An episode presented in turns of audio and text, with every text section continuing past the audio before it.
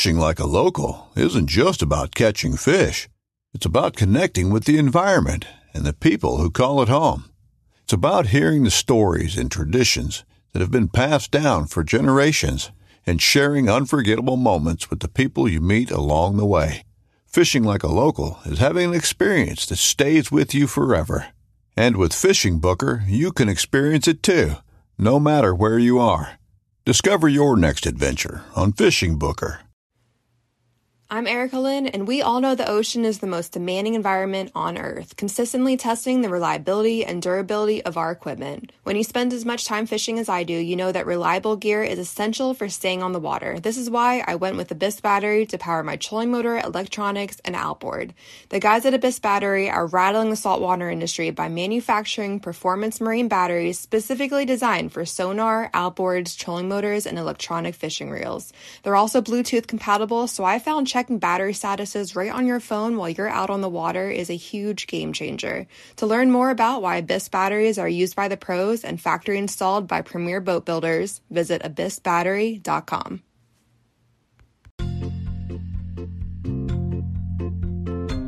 The John Frickin' Mearpod is stoked to partner with Garage Grown Gear for season six of the podcast.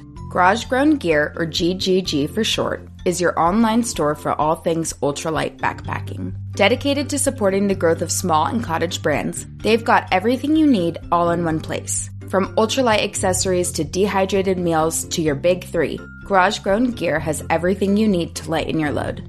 Based out of St. Paul, Minnesota, GGG is known for its commitment to providing quality ultralight gear, stellar customer service, and free shipping and returns over $40. Do yourself a favor and get your gear at GGG.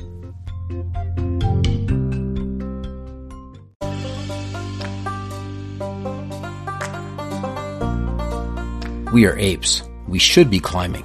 Alex Honnold. Sometimes it gets really hard to get out of it. Um, I think one thing we don't necessarily realize or want to accept is that rest is like really important. like it's through rest that you get stronger.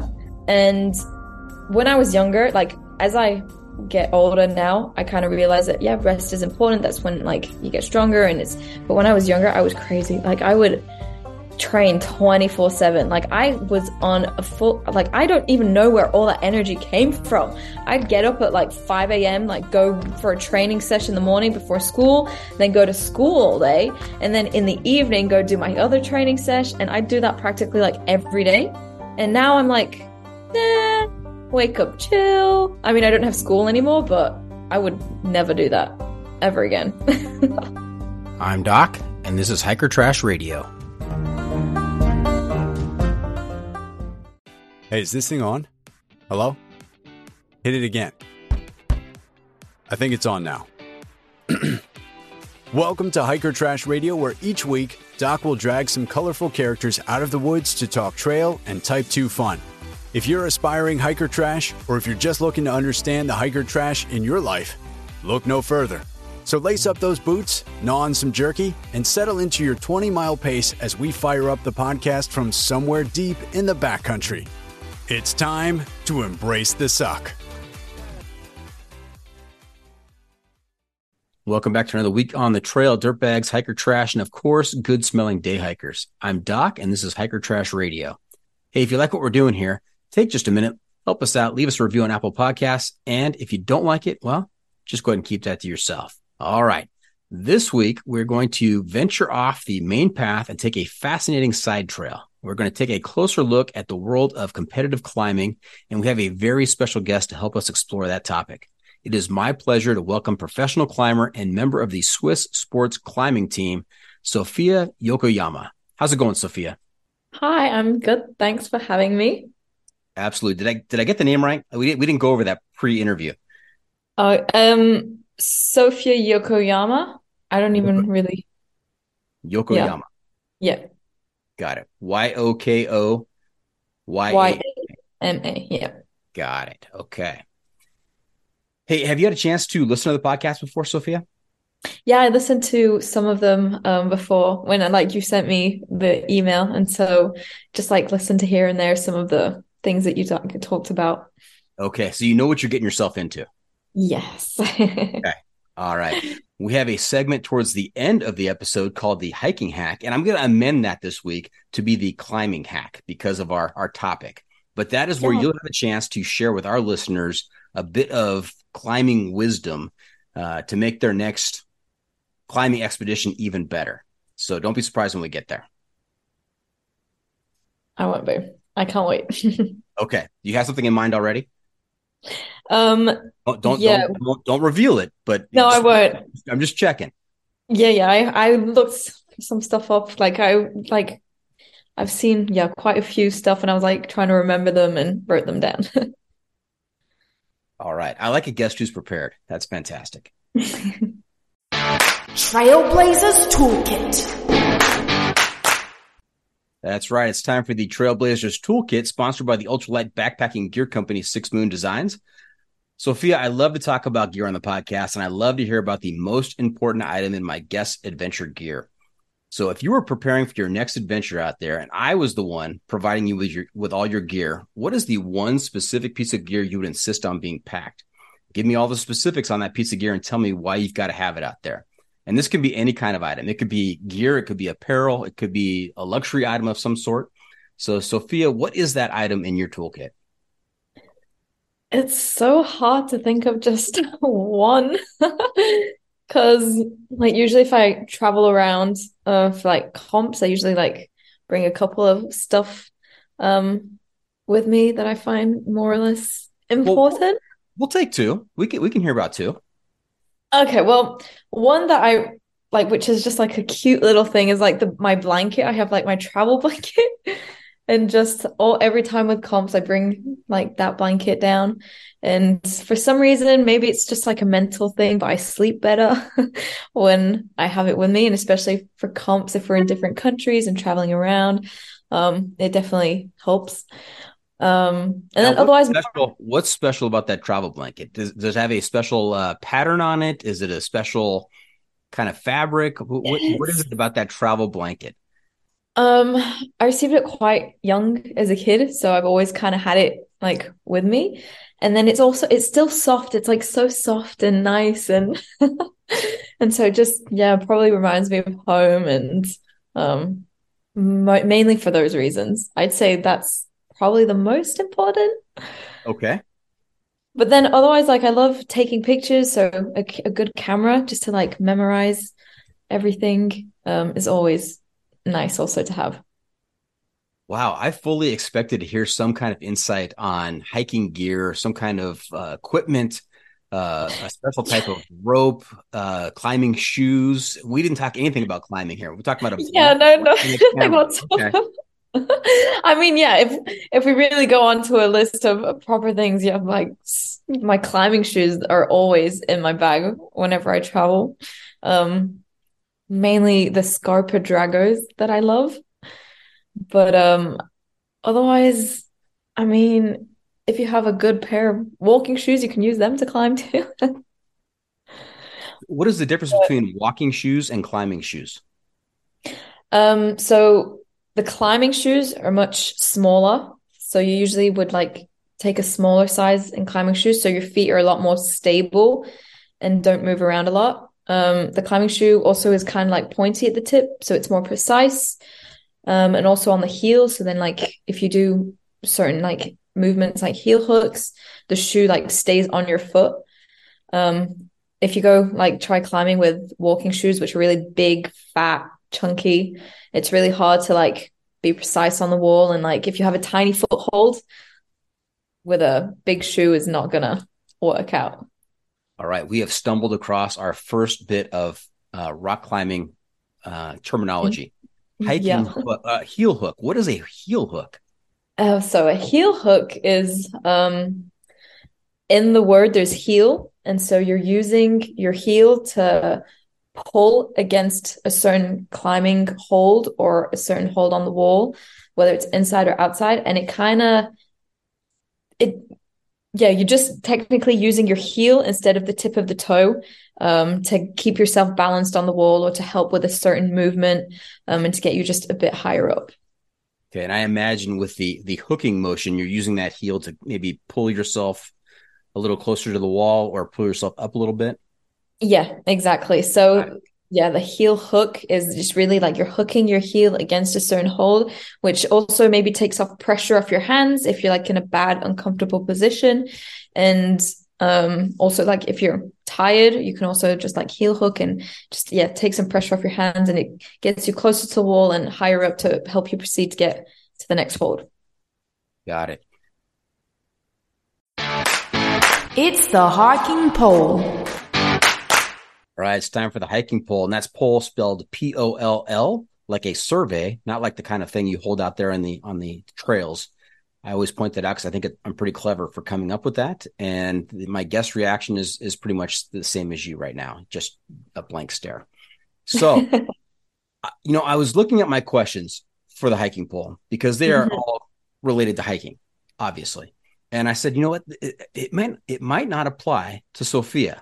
So I racked my brain and I came up with seven questions that have to do with climbing. So this week it's the climbing pole with Sofya. All right, you ready for this? Yes, can't wait. Okay.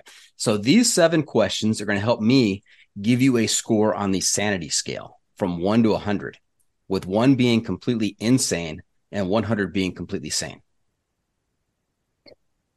I'd say it's quite insane. Yeah. If I were to depending on what yeah depending on what you do in climbing some things are just mind-blowing All right. If I were to ask your family and friends, hey, where, where does Sofya fall on the insanity scale? Would you be closer to one or closer to 100? i'd say i'm quite sane when it comes to climbing like i of course there's these crazy moves um that you do in climbing but it's always kind of like safe compared to what other people do that like we'll talk about after but i'd say i'm closer to one than 100 i like safety Well, one, if you, the lower the score, the more insane you are. Oh, okay. Then other way around. I'm closer to 100 then. Okay. Yeah. It's the sanity scale. It's not the insanity scale. Yeah. Okay. Yeah. Totally. Then um, climbing can go be cl- very close to one. So I'm going to ask these seven questions, and it's not rapid fire. What I'd like to to hear, I'd like to hear your opinion, which side of the issue you fall on, and a bit of an explanation that'll help me adjust my score accordingly. Perfect. All right. And there's no rhyme or reason to my scoring technique. It's just how I feel. hmm All right. Sounds good. Nervous? No. Oh, okay. Here we go. First question, easy one. I think. I don't know. These are my first. This is my first attempt at the, the climbing pole. Uh, first question: chalk or no chalk? Um, definitely chalk because if you have ever tried climbing before, you really notice how sweaty and greasy your hands can get. Um, so definitely like like when you use chalk, you realize the difference it makes compared to not using chalk. And so 100% chalk. Yeah, you, it's very dangerous when you you're operating with sweaty hands. I, I use chalk in my everyday life to you know tie my Mhm. tie, to clean the pool. I don't want to lose grip on that that uh, on that vacuum. So Yeah, of course. I mean, you can use it for everything, just like climbing up the stairs sometimes. that's right. I, I carry my chalk pouch everywhere with me, around the waist just in case. just in case. All right. Question number two: climbing or belaying? Climbing, Of of course. Who Of wants to be, yeah, who wants to be sitting in the harness looking up? Also, your neck starts to hurt so bad. I mean, mm. now they've invented those like glasses that allows you to like look up without having to lift your neck up. But for That's sure, called- climbing. That's called a periscope. Is it? well, you know I actually don't know the real term for those glasses, but Me either. I'm just making that up. yeah. But Sofya, you know, in terms of the sanity scale, belayer might be a little more sane than the climber. So, I mean, that, that could be a possible. for sure. Yeah. Okay. I mean, climbing is quite insane in general, so that already pushes it a bit. But who wants to belay? All right. Question number three Alex Honnold or Tommy Caldwell? They're both insane. They are. But I think Alex Honnold. I yeah, I really I mean they both have their films out. Um, but I really, really, really, really enjoyed Free Solo. That was one one of the things I was gonna talk about after. But we, we still can. But for the, our our listeners out there who may not be too familiar with the climbing world, what when I asked that question, Alex Honnold or Tommy Caldwell, what what kinds of differences are going through your mind when you're you're deciding between those two? Who are they? What kind of climbing do they do?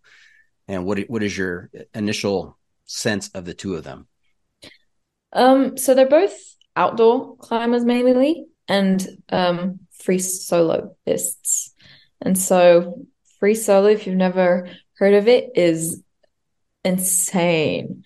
Um, you climb up a wall outside um with no gear protection. I mean like no belaying. They have their climbing shoes, their climbing chalk, but they're not being belayed. They have no parachute on their backs whatsoever. So if they end up falling outside, they fall to their death, unfortunately. Um, but otherwise, the difference between the two, I wouldn't exactly know where to start. But um, they both have insane stories. But for some reason, yeah, I'm turning more over to Alex Honnold just because I also follow him a lot more on social media and what he does, and um, he's got his family, and I mean, so does Tommy. But yeah, Yeah, it, the two movies. If you want to do some more research, uh, dear listeners, you can watch Free Solo, as Sofya said, or also The Dawn Wall, which features Tommy Mhm. Caldwell. Tommy Yeah, Caldwell Dawn- does make an appearance in in Free Solo. in Free Solo too. Yep, he does. He does. Tommy Caldwell's story is pretty crazy as well. You know, he Also, was like how he lost his finger Yeah, and was- everything. yeah, even when he was when he was younger, he went overseas. He went to Europe and did some climbing. I believe it was like in in Kazakhstan, maybe. And there Mhm. was conflict going on, and he and his hiking partners were taken hostage by armed forces, and they didn't know if they were going to if they were going to survive or what was going to happen to them. And they ended up he ended up pushing a guy uh, off the off the cliff, off the wall, off the trail somewhere, and and they escaped and they they made it out. But what a, a harrowing story! And like you said, he also lost a piece of his finger and had to relearn how to climb. Mhm. So lot of really interesting material with both those guys. Yeah, I totally forgot about that first part about Tommy. I was like, yeah, yeah, no, that's crazy. Does that change your answer? Oh no.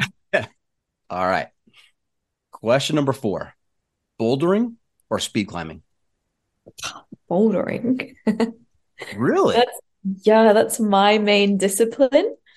Um, so I can only love bouldering, but and also speed climbing, it's this huge discussion that we have in the climbing world. It's not like I wouldn't say it's like climbing, climbing, you know, it's just always the same wall, always the same holds, and you're just trying to get a faster time. Although bouldering, what I really enjoy is how it's like different every time, especially in comps, as much as outdoors. It's you find a huge variety of boulders outside, different styles, um, and inside too. Like comps, it's you never know what you're going to expect. So just that variety is also what makes it so much more fun and enjoyable, and not knowing what to expect. So that also pushes me more to the insane side. It does. It does. You're losing points rapidly. It's okay though. it's okay. It's a badge of honor. All right. Question number five: best climbing locations, U.S. or Europe? Okay, now I need to kind of think of because I haven't. If we talk like outdoors, I haven't been outdoors a lot, but I that is hard because both are really good. But since I live in Europe, I'm gonna say Europe. I knew I knew you were going to go that way. what is the best outside climbing location in Europe? I mean, just in Switzerland, there's um, a really great area in Ticino. There's just like that whole outdoor section, um, and also Magic Wood. They're two really famous areas. I haven't, I've been to Ticino, but I've never been to Magic Wood. So that's also like, I can't really talk much about it because I've never been. But then also not too far, there's Fontainebleau in Paris. Um, yeah, there's also in Austria, there's really nice outdoor climbing areas. I couldn't choose one. I need to go outdoors more. But I was recently in Hueco Tanks in Texas, and that was really fun. That was amazing. And but I still you still go with Europe. Best climbing locations in in America that you've heard of? Um so yeah, Yosemite. I've been to Hueco Tanks. There's also Red Rocks up like above um Las Vegas. Um, that's all I can think of right now, but there's so much more. Have you ever seen Valley Uprising? No. Oh, Sofya, you have to watch Valley Uprising. Okay, I will write that down so I don't. It is a documentary okay. About the evolution of climbing in Yosemite, and it okay. is it is awesome. Yeah, I will definitely have a look at that then. Okay. Question number six hand jamming or jug? jug. I can't understand the. I don't know if my hand's too small or if I just am bad at hand jamming, but I just can't get the concept of it. And so give me a jug. I will be sure to hold on to that. And for our, our listeners who may not know what a jug is, what is a jug? So a jug is just more or less a really big, good hold where more or less your whole hand can fit into it and is much easier to hold. Um, there's a grip, although hand jamming is just you have like a crack inside the wall and you need to stick your whole hand, sometimes arm in and just find a way to jam your hand in there without um falling out. Like you don't physically like you don't technically hold onto a hold. It's just finding a way to get your hand stuck. And it's yeah. so hard. It sounds uncomfortable. And it hurts a lot. Cause like all your skin, all everything is a yeah. yeah, there is there is an offshoot of climbing called off width crack climbing. Have you heard of this? Mm-hmm. Off width No off width. It's like it's not. It's like you know, your traditional crack is traditional crack climbing. You have like a, a thin crack mm-hmm. that you are are able to to climb using your fingers and your hands. Mm-hmm. There are other cracks off width crack climbing where they're they're larger and people are jamming their their entire arms, their shoulder, oh, and, their legs, and body. Yeah, yeah. yeah. Ooh. That's crazy. That's even more crazy. yeah, another great documentary is called uh, Wide Boyz with boys yeah. B O Y Z. Really, yeah. really interesting. Yeah, they they have also YouTube channel and do that. They're crazy sometimes too. Yeah. All right. Question number seven: eight and a half millimeter or ten millimeter rope. Eight and a half because it slides better through the gree um, yeah, because it's just yeah, the GriGri is like a belaying mechanism.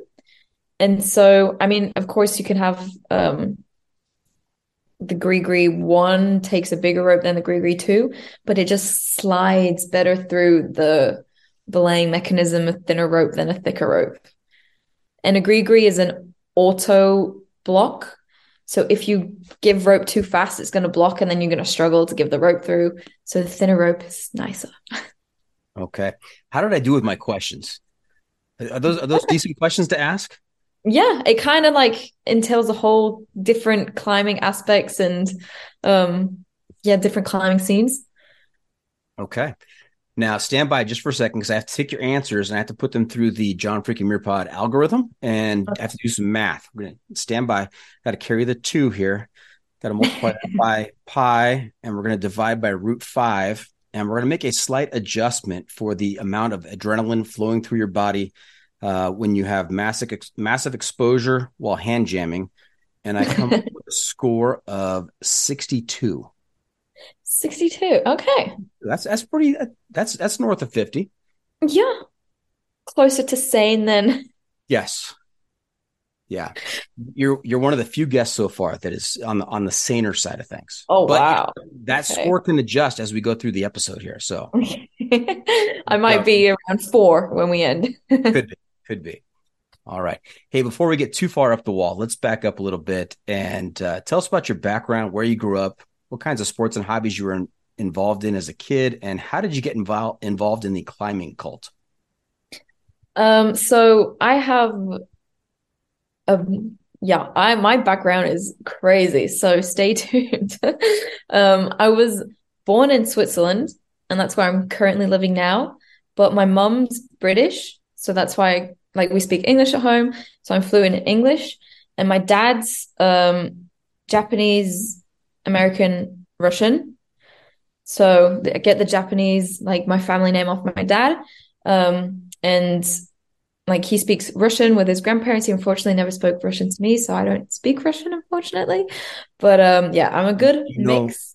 Do you know all the bad words in Russian? I know a few. That's that's what usually works. Yeah, it's every time I tell him, like, if you told me Russian, I wouldn't have had needed to only know the bad words. But um, yeah, I tried to start learning Russian a couple years ago. Um, and I'm kind of, it's slow, but I'm still kind of in the process of continuing to learn. But yeah, that's kind of my background. But I also moved around a lot, born in Switzerland, um, moved to England, then came back to Switzerland, moved to Singapore, uh, lived in Singapore for a couple of years, and then came back finally to Switzerland, and this is where I've been um, since. And then otherwise, like sports and hobbies, my parents were always like, yeah, we'd like you to do like either learn how to play an instrument or do a sport. We don't want you to like just not do anything. So um, I tried electric guitar is the only kind of instrument that I kind of turned to. But then otherwise sports, I was into field hockey, tennis. Um, I did some taekwondo. Um, also did some um how bow and arrow. What's the Archery. archery? There we go. I had it in French. I was like, what is it in English? Um, yeah, archery and then also climbing. And obviously climbing is the sport that kind of stayed. But yeah, I just kind of like randomly tried climbing one day because where I played tennis, there was like a small climbing wall. And my mom was like, of what she tells me, because I don't remember that moment. She's like, Yeah, you just wanted to try it out. So we tried it out. Um, but what I do remember is at that time I was like six, seven, and the wall seemed huge. And there was this big like overhang, and I was the only one who managed to get past that overhang.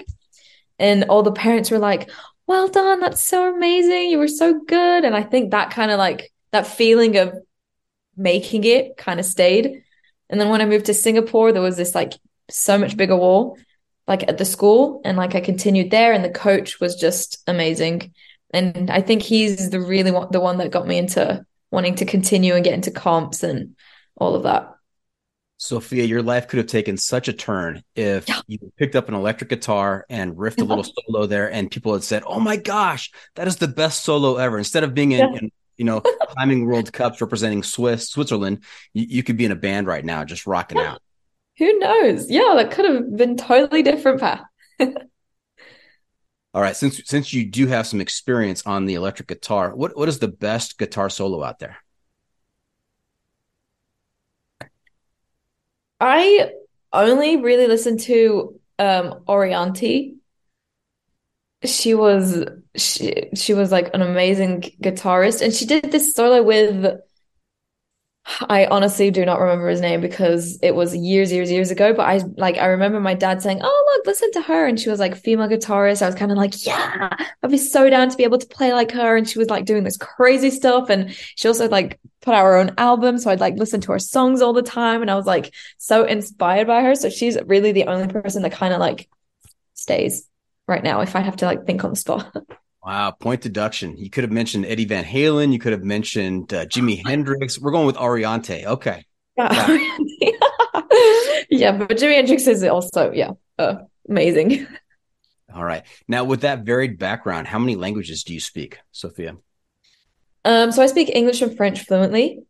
Um, my German isn't too bad. Like I can speak German quite well, I'd say, but like some words and like sentences are wrong, obviously, but um, I can understand it much better. And then I'm also trying to learn Russian. So for now, two main languages, a third more or less, and a fourth on the way. I have such admiration for folks who can speak more than one language. I'm still trying to master English, by the way. I mean, same. All right. Any brothers or sisters? Yeah, I have a younger brother. Is he also he, a? No, he's into ice hockey. Because I remember, I mean, he started in ice hockey, like we started in different sports, and um, he was like really enjoyed ice hockey, but then started climbing a bit more with me. And then he was kind of like thinking, maybe I'll switch to climbing. And I said, no, stick to your sport. Climbing is my sport. Which now, when I think of it, it would have been actually quite cool if I had my younger brother like training with me, like on the Swiss team. That would have been really cool. But at the time, I did not have that vision, unfortunately. I'm always interested to hear about uh, siblings who take different paths and have different hobbies. Um, you know, it's it's amazing to me. I talk to a lot of through hikers. It, it's amazing to me. You know, I'll be mm-hmm. talking to the, to the, the through hiker out there who's done all the you know the long trails in America, mm-hmm. and their siblings have, have nothing to do with with hiking. It's just interesting how that how that all worked out. Yeah, it's, I find it crazy how like some siblings can just be like totally different, do totally different sports, and then others who are just like practically the same person and then do the same sport, same paths. And I find that yeah, it's really interesting. Did your brother play an instrument? Um, no, but he did try the drums when we were younger. Like totally every time something different. Could have been the Yokoyamas on tour. Yeah, that would have been crazy. have our own band. All right. Hey, Sofya, what do you do to pay the bills? Or do you have a do you have a nine to five job, or are you just completely sponsored uh, so that you can focus on climbing? Um. So I'm very lucky that I have like based on my results, I get in Switzerland. Like you, based on results, you get this specific card, um, which is like a national kind of thing. And so depending on the card you get, you can ask for money off like the this institution that was founded based on um like athletes. And so I'm lucky to have like a certain card that gives me a certain amount of money yearly, but can I can like go from what I get to nothing if my results just and so this year is quite important because it's my last year of having like the bronze it's you get like gold, silver, bronze Olympic cards. And it's my last year with the bronze card. And so if I don't get a certain result this year, I don't get that bronze card anymore. So I need to, if that happens, then I need to figure out what I'm going to do. But I don't have a nine to five um, yet. Um, but I did finish university only last year, and so I decided to take a couple years out to really focus on um, climbing and training and comps. And until like financially, the money that I like have put aside and all of that is kind of like going down. That's when I'll more or less think of maybe going towards more sponsors and stuff like that.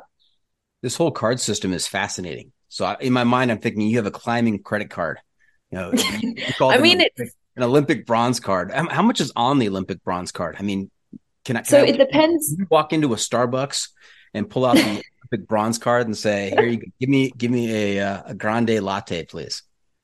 No, so it depends on. um I don't know exactly what they base like the stuff up, but like from bronze to gold, you can get from like 6,000 a year to like 30,000 a year.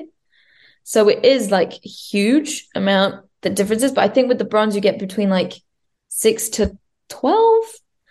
And then I also get help off like the where I'm living. It's called a canton, which is like a state in the US.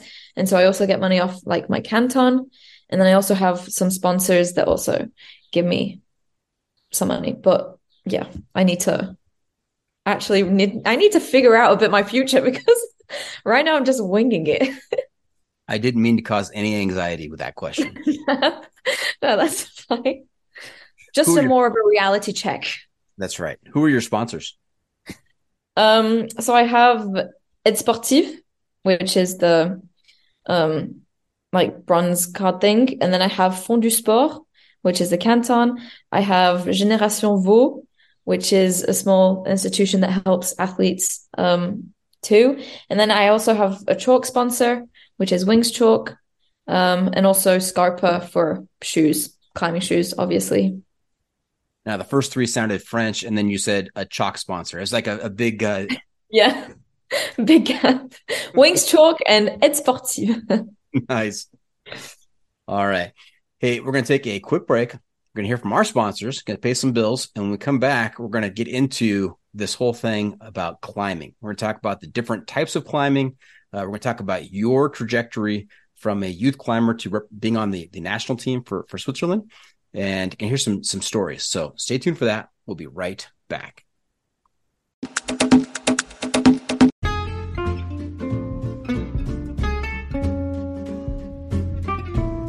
From the backcountry to the backyard, we believe everyone deserves the highest level of protection. Since 1984, Sawyer Products offers the best, most technologically advanced solutions for protection against sun, bugs, and water, using time released liposome technology, topical insect repellents, and new standards in water filtration. And with every Sawyer product you buy, you are helping to provide clean water through 140 charities in 80 countries with their long lasting water filters. Every Sawyer product you buy is an investment in our common humanity. Choose Sawyer and keep the adventure going, knowing that their products have been tested and chosen by those who count on serious protection on the trail all day long.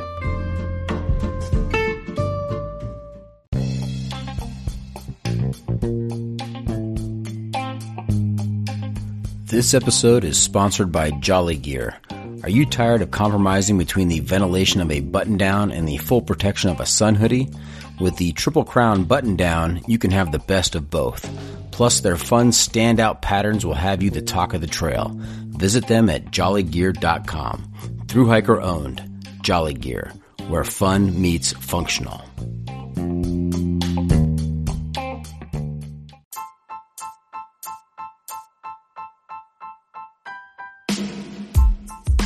Six Moon Designs has been innovating ultralight backpacking gear for the past 20 years. With a wide range of products ranging from ultralight shelters to backpacks and accessories like their extensive line of trekking umbrellas, Six Moon Designs is sure to have a great piece of gear for your needs.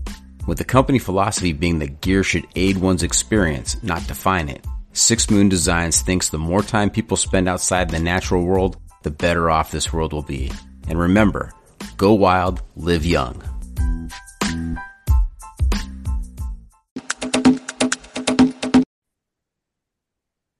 Yeah, welcome back. We were talking to Sofya Yokoyama. Hey, one of the things we usually do on the podcast is we go by trail names. Um, Mhm. You know, there's a, a unique American tradition on the trail of assigning trail names based on maybe where you're from or something funny that happened or some kind of weird personality quirk that you might have. And so Doc doesn't appear on my paycheck or on my driver's license.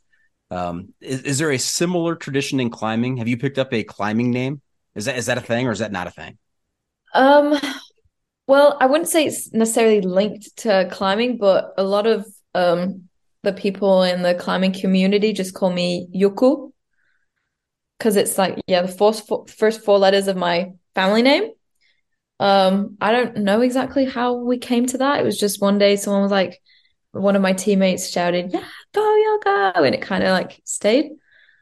Um, I know where that came from. It came from the fact that your last name has a lot of syllables. So it's just too long. they decided, and I, and it works well. I really like it. So every time they're shouting, like I can, I can definitely hear and know who's encouraging me. Nice. Okay. So let's talk a little bit about climbing. We we've we've had a couple of guests on the podcast before who have been climbers, but your particular level of experience um, really has me excited to talk, get into some depth on on some of this. So let's talk about the different climbing disciplines out there. Mm-hmm. I have written down in my notes five types. There might be more than five, but the 5 mm-hmm. that I have, I've got aid climbing, alpine climbing, artificial wall climbing, big wall climbing, and bouldering. Can you uh, kind of take us through what each one of those is? So, um, aid climbing, to be honest, I had to look that up because I was like, I mean, from like the word aid, it means like help, like it's going to help you get up the wall. And it's actually devices like usually if you're outdoor climbing or like um bolting a route, you can kind of like help yourself get up the wall with like certain mechanisms that exist. I don't know the terminology to this, sorry. But um you're not I I don't know exactly if you're like really climbing climbing, but you're kind of just like getting up the wall with these mechanisms to help. And I did try it once. Like I like um we were at training once and someone just had a top rope in and they like give us this rope and like you'd put your foot in it at the bottom and then you'd lift your foot up as high as possible and then you'd be able to like lift the rope higher and then you'd push on your foot and that would bring you up a bit higher and like you'd gradually get higher up on the rope that way um so that's what technically aid climbing is. I couldn't go deeper into detail, unfortunately. So you've done that. You've done that once. You didn't enjoy that, uh, kind of pulling yourself up by your your hands and, and your foot in the rope. No, I really prefer the a lot of fun. I mean, it was fun, but I was it was more. It was actually really. I find it more tiring that than than climbing, climbing. Um, but so yeah, that's kind of how I would explain aid climbing. Okay. Um, then the rest, like Alpine climbing seems very general because outside on uh, mountain walls, you can either do like, I guess, ice climbing because that exists. Um, I would like consider that alpine climbing because it's still outdoors and on a mountain. Um, but obviously, with ice, you've got you need proper like footwear and spikes to get yourself higher up but it's kind of the same concept. You just kind of like smash your tools into the ice and then clip in as you go. And then lead climbing. Bit, that, that's a little bit crazy to me. Ice yeah, climbing, is, right? Yeah. You're jamming, you're, you're, you're jamming an ice, ice axe, right? I mean, you're, yeah. you're putting that, you're hitting it on the ice. My experience with ice is when you hit it, it breaks. And yeah. So, and so apparently there's so much like theory and like technique behind it. Because also a video that I saw, which was crazy, was a dude, he smashed his like ice axe into the thing and then water started pouring out. And I was like, and he was like, and he was free soloing. So he was like in the comments describing is like, I really need to focus on holding on because all of a sudden, like huge ice like broke and water was pouring all over him. And he had to wait until it stopped. And he was just like holding on, hoping he doesn't let go. And I was like, yeah, that's that's a that's a hard pass for me. No, thank you. Yeah, no thank. And it's cold. Who wants to be in the cold? That's right. But, by, by, um, its very, by its very nature, you have to be in a cold climate to do ice yeah, hiking. Yeah, ice climbing. Very, yeah. yeah, very cold. Um, so that's one side, and then just like lead climbing outdoors in general that I do quite often, which is really fun. And you just go outside, find a route that's like go to a sector that is known. Um, you have the grades and um, you bring your own gear. So you bring your own rope, you bring your own um, quick draws and um, and belay device, and of course someone to belay you, harness, all of that, and you just climb outdoors lead. And as you go up, you clip the rope into what we call the quick draws and then once you get to the top you kind of do either now nowadays you could just clip the rope in and then come down. But at the like some older sec- sectors you needed to do um, a maneuver at the top. So then you could get your rope through the chains to get to be able to get down. Um, do any of those folks just carry a parachute and just jump off when they get to the top? So yeah, some people who free solo have a parachute on their back, and so they just jump off and glide down. It's a fun way to get off get off the mountain, get back down to to, to the earth. But also, I, I imagine that's a safety precaution as well. Yeah, I mean, also depending because I go outdoor climbing, but it's not high. Like I don't think it's high enough for me to be able to jump off and pull out a parachute. Like it's like 60 meters max. But big wall climbing that you um, also wrote down, so that's like the same concept, but it's multi pitching.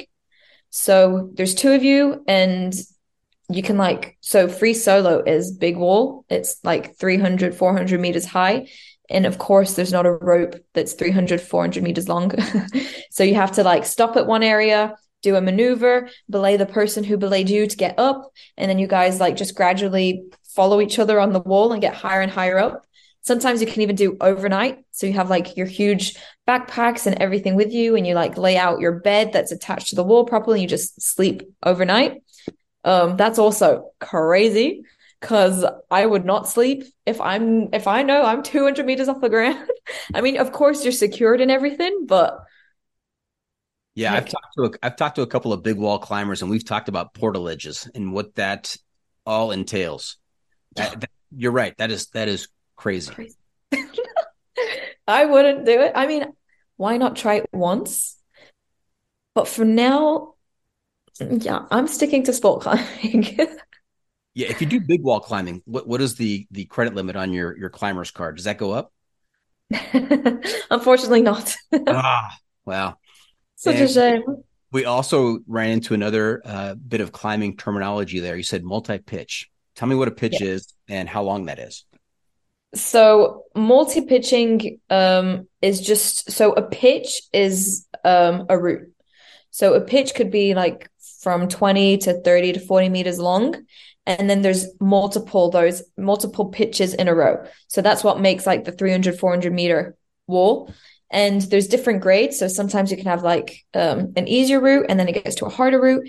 And easier harder like it depends and some are harder than others some are longer than others um, and it's just basically climbing like i do one pitch and then i come back down but it's just basically multiple routes in a row so, for example, El Capitan in Yosemite, 3,000 mm-hmm. feet, you know, yeah. from bottom to top. There, there's yeah. you're not carrying a 3,000 foot long rope. You, exactly. You couldn't. You couldn't. That, no. that was way, way too much.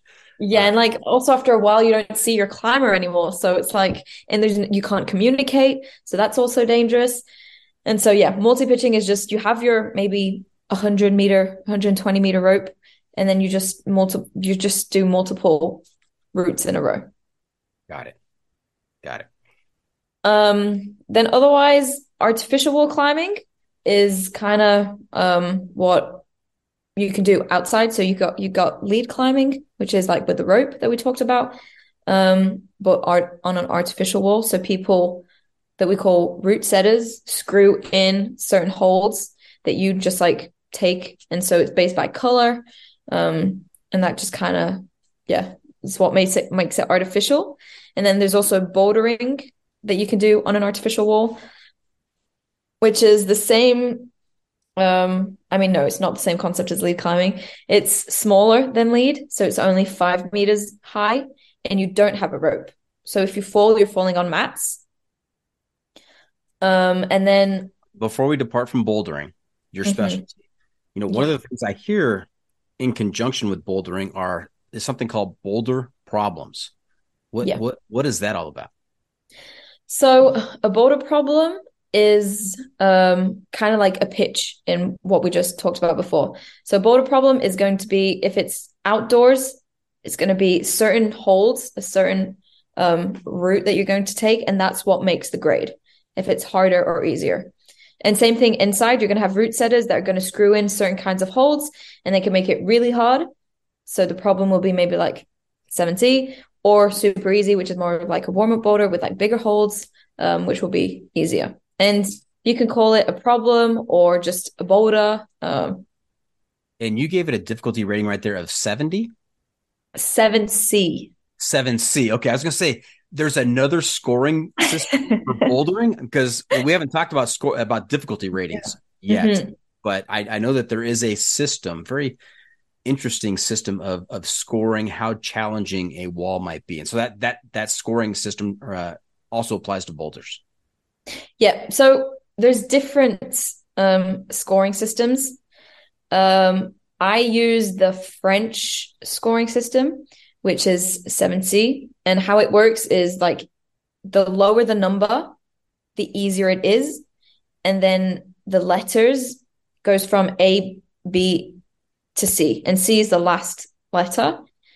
And then in between those, you've got also a plus, if that makes it clear. So clear as mud, but it's it's a different scoring system than than the climbing scoring system because it's not because I climbing systems go to like 15, 15 deep. Well, that's I think that's the American scoring system because Dang Americans we don't- come up with some kind of different system. We do that always. Yes, Always. of course. Of course. um, yeah, because I don't use that, and no one here does, or at least I don't think they do, and I don't know the equivalent. But yeah, so there's like five fourteen D or 512, 510, 5 yeah, and that is um another way of scoring it. And then there's also the V system where you've got like V1, V2, V3, V4, and that's um more like for bouldering.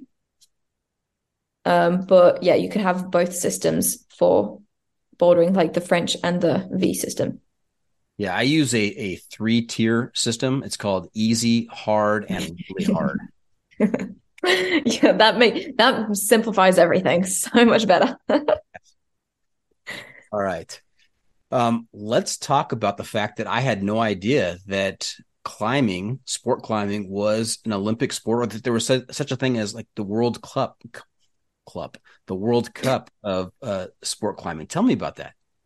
Yeah, so um, sport climbing got into the Olympics for the first time in the 2021 Olympics in Tokyo, um, and will be in 2024 in Paris.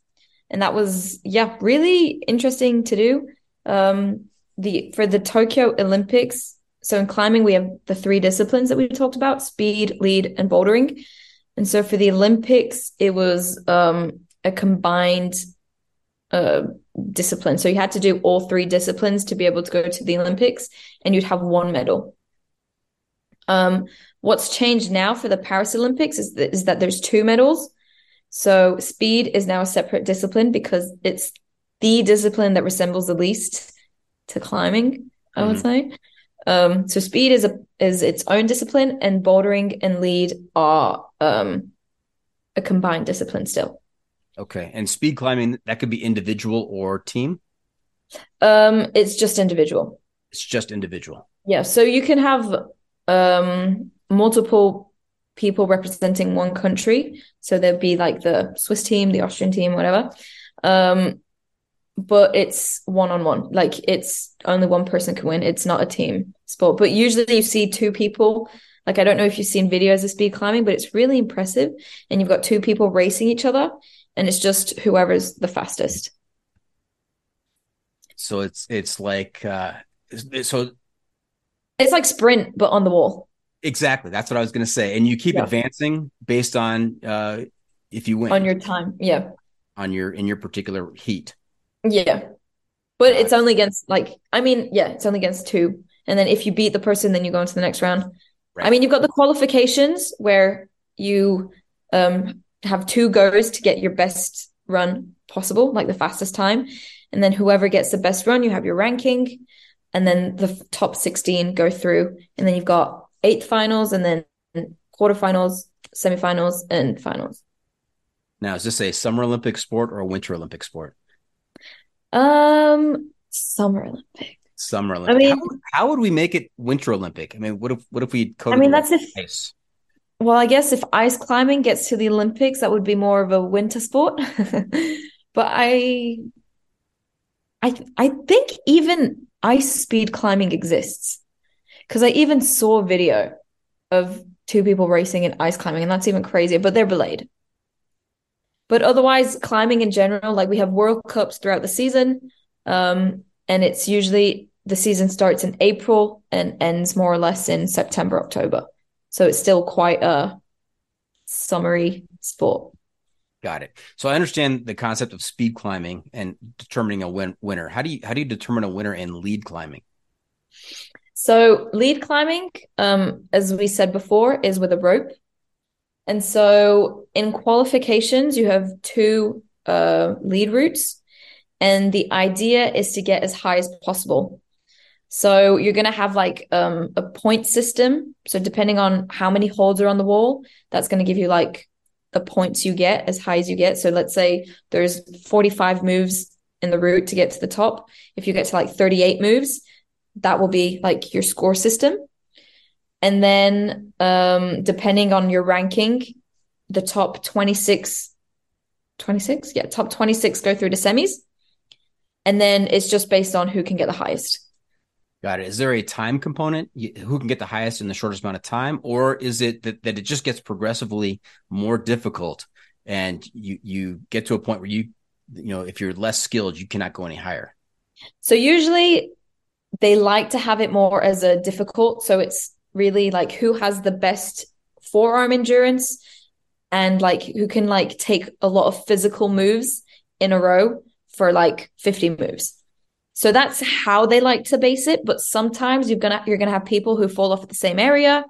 Um, and also people who climb maybe slower or faster than others. So they do have a max time limit, which is six minutes to get to the top, which isn't a lot, but um, I mean, anyway, I can't stay six minutes on a wall, so it's largely enough for me.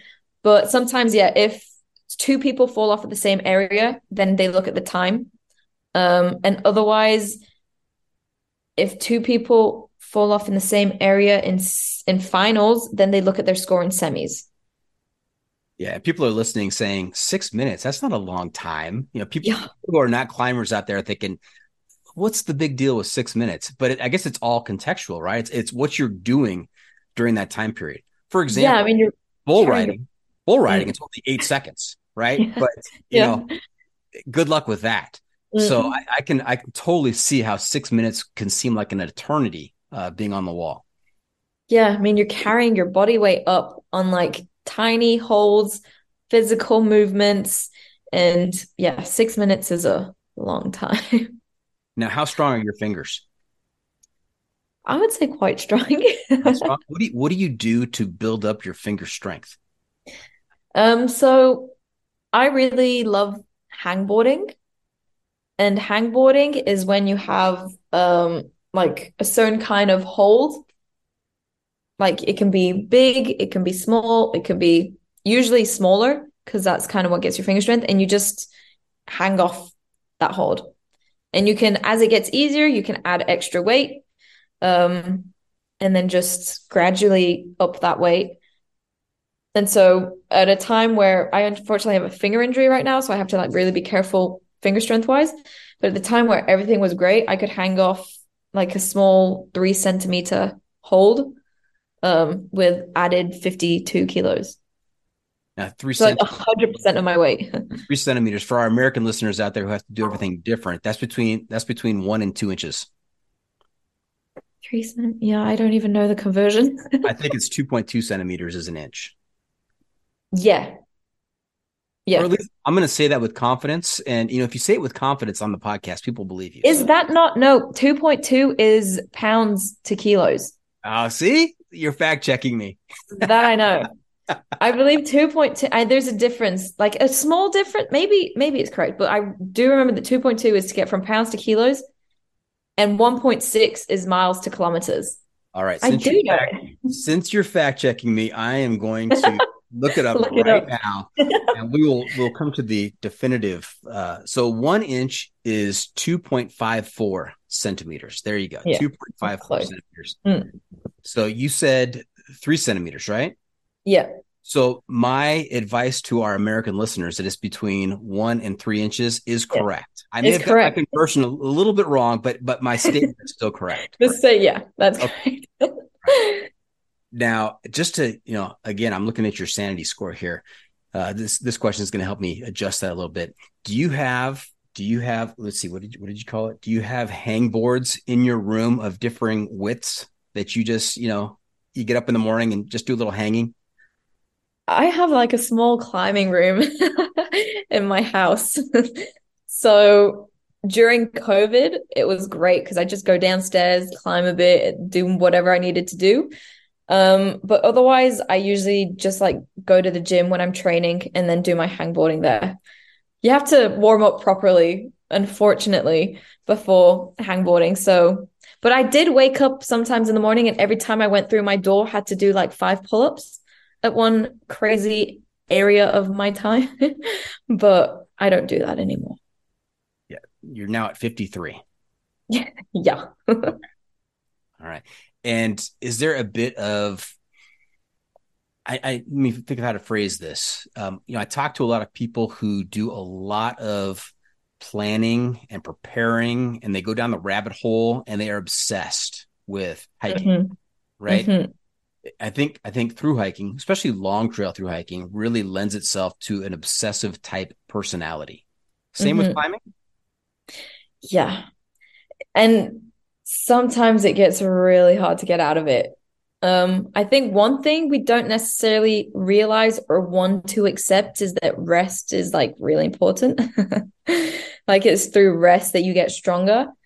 And when I was younger, like as I get older now, I kind of realize that yeah, rest is important. That's when like you get stronger and it's but when I was younger, I was crazy. Like I would train 24 7 like i was on a full like i don't even know where all that energy came from i'd get up at like 5 a.m like go for a training session in the morning before school then go to school all day and then in the evening go do my other training session and i do that practically like every day and now i'm like nah wake up, chill. I mean, I don't have school anymore, but I would never do that ever again.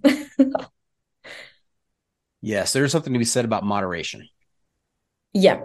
And there was a recent discussion I had with one of my coaches because um, during like the winter training phase, you do a lot. Like you've got a lot of gym session, gym sessions, a lot of like strength training, just like a lot of training.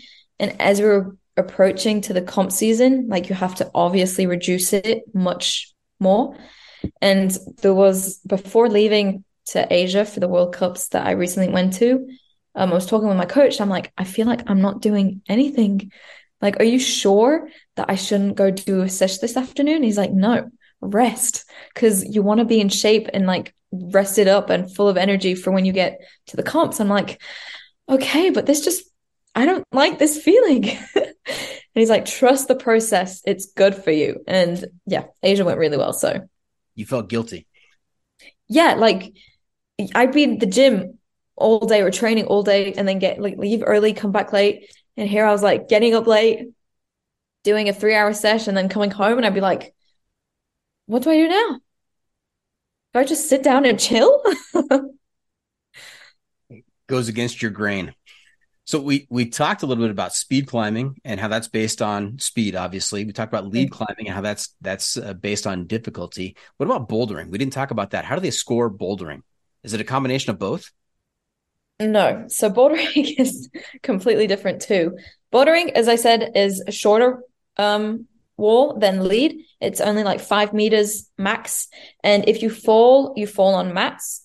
So you, you're not belayed. You don't have a rope or anything and for comps, um, you have for qualifications five boulder problems that we talked about before, and the and you have a max limit on each one. So you have five minutes for each boulder, and you have um, five minute rest between each boulder. So you do one boulder problem for five minutes, go back, rest five minutes, go on to the second one for five minutes, go back, rest five minutes. And the goal is to manage to make as many of the problems as possible in the least amount of attempts. That's one thing I didn't say before. Lead climbing, you only have one attempt. So if you fall, you're off the wall. Bouldering, since you have five minutes, you can give as many attempts as you like in those five minutes. Um, if you get to the top, great. Then you go back earlier, you have more rest. If you don't, you have um, a zone hold, which counts kind of as like half a point, more or less. Um, and then you just go back and wait for the next one. I hope that made made sense because it was a lot of information. Total sense. Yes. Got it. Got it. Thank you. And you said that bouldering is your specialty. Is that right? Yeah. Yeah. yeah. You're you're a is it called are you a boulderer? Yeah. You okay. say boulderer. Yeah. yeah, I really enjoy bouldering because I mean I really do enjoy lead climbing, but to get endurance it's just a lot of boring training. Like you're you're just on the wall for like six minutes straight doing yeah fighting for your life. Bouldering, I feel like the yeah the training is more fun, more you don't need to suffer as much. now boulderer that's that's a lot of syllables as well. I think we yeah. should we should really try and start a, start a trend of you know referring to you as Yoko the Bobo. What do you think? that would actually go really well with the concept of shortening right. things. Maybe on your next YouTube video, you can try that out. Let me know how it goes. Yoko the Bobo. Let me know what you think. okay. Very good. Let's talk about your trajectory. And we, we heard about your your first climbing experience and the praise you got. How did that evolve from that moment to being a member of the Swiss team? Um, so yeah, in Singapore, I really like enjoyed climbing and that's where I started comps. The coach was really like, "Yeah, you should try comps. It's really fun." And it went really well considering I only climbed like once to twice a week. So, um I got quite more or less good results and then when I came back to Switzerland, my mom was like, "Okay, do you want to continue?" And I was like, "Yeah, why not? I really enjoyed climbing in Singapore. It could be really fun here." And so I joined like a team and got into climbing a bit more and then tried comps in Switzerland and got my butt kicked. Like I did my first Swiss comp and I was like 15th out of 16. And I was like, oh my god, okay, I need to different different level to Swiss climbing versus Singapore climbing. Yeah. So I was like, okay, um, this is interesting. I'm going to get to training. And for some reason, I'm happy it motivated me instead of discouraged me. And I feel like also the coaches that I had around me back in the day were like, look, you're, you've progressed so much since arriving in the team.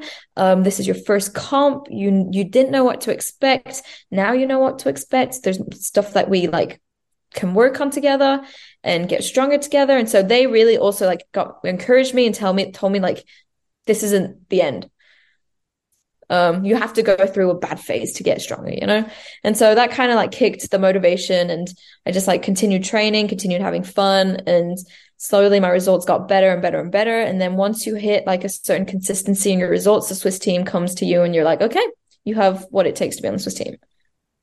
And yeah, I've been on the Swiss team since. Okay. There is something to be said about the importance of doing difficult things. I think if we if we're confronted by just easy stuff all of our lives, uh, we don't we don't develop. I think yeah. just as, as that example you gave about running into difficulty and that being a motivator and you know kind of putting your nose to the grindstone and achieving something better than if you'd just been you know if it had all been singapore climbing you, you wouldn't be where mm-hmm. you are right now no definitely and yeah, I feel like going through like difficult paths is kind of what like builds your character and who you are. And yeah, I feel like also, yeah, going through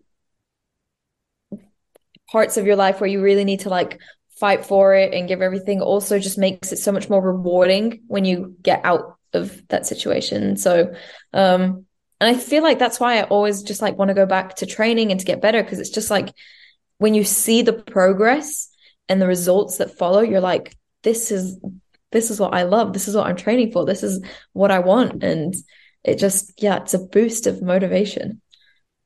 Now how big is the swiss team? Do they have it broken up by gender by age groups? What does that look like? yeah like? so um switzerland's quite small.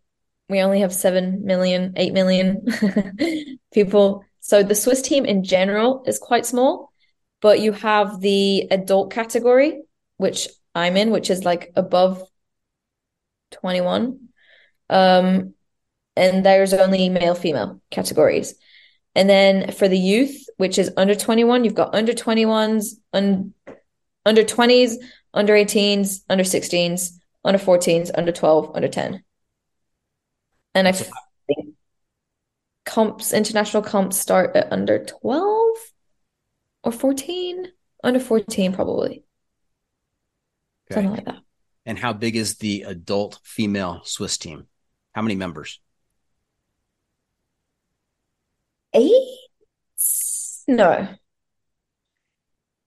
Yeah, maybe like eight, ten around there because there's both there's a bouldering team and the lead team. And so we're only four in the bouldering team. Five, five. So And maybe five in lead. You're one of five Yeah. on the bouldering team for the Swiss Yeah. national. Yeah. That's impressive. Yeah, but Switzerland's not that big. Like our national comps.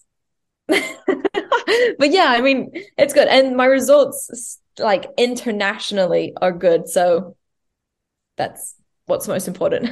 Don't don't sell yourself short there, Sofya. Yeah, gotta be proud of what I've accomplished. Yeah. And and speaking of what you've accomplished, let's talk about the World Cups. You just went through World Cups. How'd that go? Yep. So the season started in Japan um two, three weeks ago now. And um that first comp went really we- went really well for me. I did my best result internationally in World Cups. Um I finished 12th and very close to finals. Um so I'm really happy with how that progress worked. And um these comps were really decisive for the rest of my season because depending on how it goed, on how it went, um that I would like have I like I like how it goed. That that's how uh, it goed. Yeah. how it. Yeah, my English also just kind of like goes everywhere. But um yeah, depending on how it went, um that would have been decisive for me to continue the season or not and then participate at the World Championships in August at home. So luckily it went well and so I can do the rest of the season um and no need to stress for anything else. Korea unfortunately the second World Cup didn't go as well, just like small mistakes here and there. Um but like physically I felt really good and I felt like present like it's possible. My objectives are reachable. Now, how is it that you're you're one of five on the adult female bouldering team, and you only have a bronze card? Who do I who do I need to talk to about that? yeah, so unfortunately the um cards are based on your international results. So depending on your international results, that's how your card changes. Got it. But yeah, I mean try go for it. I'd be down to have a gold card. We're all looking for the gold card. That's right. Yeah. Now, how old are you right now, Sofya? I'm 24, turning 25 in August. Okay. And did you compete in the 2021 Olympics? No, unfortunately not. I did try to um qualify, but back in the day, I mean, my results weren't bad, but just weren't enough for the Olympics, considering they only take 20. I don't know. I don't think I said that. There's 20 max per um gender. So 20 male, 20 female. And um yeah, I unfortunately didn't make it. Now I would focus on the Paris Olymp- Paris Olympics, but I really want to get the results I want in bouldering, so I'm more or less focusing on one discipline. Um, we'll see how the rest of the season goes, and maybe I can open up to a second discipline. Okay. And what are you thinking? How's it looking for the 2024 Olympics? Um, well, bouldering is going quite well at the moment, so um, that I'm happy with on that side could definitely go. But since I have not been training lead or my endurance, and since I'm not on the lead Swiss team, I'd need to do selections. I need to like earn my spot, which like I mean, of course you always have to do, but um it's just additional training which could potentially um reduce like my progress in bouldering, which I don't want right now. Got it. Keep making progress. Yeah. All right. But who knows? Maybe. Okay. What's the next big adventure for Sofya? I know you have World Championships in August, you said, and that's going to take place in Switzerland. Yes. So I would say that is the big um biggest thing coming up this year are the World Championships in August in Bern um in Switzerland and so all of the training all of the focus really is fully on that and um I'm definitely super excited for that to happen, but at the same time, it's like a bit more stressful because you really want to do well at that comp because it's at home, it's the crowd you know. Like, like my friends are gonna come watch me for the first time ever. My family's also gonna be there. Like, it's gonna be full on fun. But at the same time, you're like, I want to really do well. So yeah, I gotta. The rest of the season is going to be really important for me to just like gain confidence and hope that I can recreate what I did in Japan. Fantastic. All right. Hey, Sofya, you know where we are right now? Um, heading up to the next segment. Hiking hacks. That's right. Except it's not hiking hacks this time. It is climbing hacks. So we're at that point of the episode where Sofya is going to share some climbing wisdom with our listeners to make their next climb even better. So what do you have for us, Sofya? Um, I there's so many like especially what I really enjoy with climbing is like the social side. Like just if you're a bit nervous to try climbing out, yes, it might be hard, but I feel like people don't realize there's like many different grades and um, people are very friendly. So just like try out, go climb, and that you progress the most when climbing. Like, of course, it's important to maybe add some other stuff, but really, if you just like climb and focus on trying hard and all of that, that's really how um, you can progress at its finest and also meet amazing other people. Like, I've made so many friends in climbing all over the world. And so who knows? It could bring you to so many different places, especially if you go climbing outdoors. Nice. So there you have it. We are just about done here. Hope our listeners enjoyed our time with Yoko the Bobo. And I want to thank her for joining us this week. Sofya, how can our listeners keep up with you on social media and where can they find updates on your latest adventures? Um, so I'm mostly active on Instagram. Um, you can definitely find me on Instagram under Sofya Yokoyama. I might change it to Yoko the Bobo. um, and otherwise on YouTube, but ma- mainly Instagram to keep up to date to the um, climbing info. Got it. Now, remember to check out the pod on social media as well. We are on Facebook, YouTube, Instagram, Twitter, and TikTok. No TikTok yet? Uh, not yet. Not yet. I mean, I do have a TikTok account, but there's not many climbing videos, just random stuff. random stuff. Okay. Also, if you have comments or clips you want to share with me, you can do that at uh, johnfreakymuir at gmail.com. Off the beaten path. Now, unfortunately, we can't always be on the trail. And when we're not, we need to find a way to get our adventure fix. Sofya, I'm going to ask you to share some outdoor adventure media with our listeners to help them get by. This could be a book, a movie, documentary. We call this segment Off the Beaten Path. What do you have for us? So we talked about this already before, but definitely Free Solo and The Dawn Wall. Those are two amazing films um, with Alex Alex Honnold and Tommy Caldwell, and um, yeah, loved them both. Yeah, those are both epic uh, movies, documentaries to watch. I mean, I, I you know the outcome of Free Solo because you've seen Alex in in interviews after that. Yeah. Still, when he is climbing, when he's doing what he's doing at the end there, you know, I was watching through my fingers. I couldn't, I couldn't hardly bear to watch. No, but that that's yeah, that's the hardest thing. I mean, I'm happy I knew, like you you know the outcome. You knew he was still alive because he was still on active on social media everywhere. But it's just that stress you feel. You're like, you know he's alive, but oh my gosh, what is he doing? And yeah, I loved it. it was really good make sure to check those out. But otherwise, there's also a really fun podcast that um you. I try to get to the next segment. You go. I cut you off. Go ahead. Tell tell us about about the podcast. Um, the Careless Talk, cl- um, cl- Careless Talk climbing podcast that um two people, one ex GB team climber who now is outdoor outdoors a lot and then also another outdoor climber. And they also talk about like climbing in general and their podcast is on Spotify I think. Yeah on Spotify. And it's also a bit like the projects that they have outdoors and all of that which is fun. Got it. Got it. Let's try that again. What have we not asked you? And before we wrap things up, just one more segment for you called What Have I Not Asked You That You're Dying to Tell Us About? What do we miss? Honestly, I try to think so hard about that question. I was like, what have we missed? And I just, I can never think of something. So I think for now, we've talked about the whole thing. Talked about the whole thing. Okay. All right.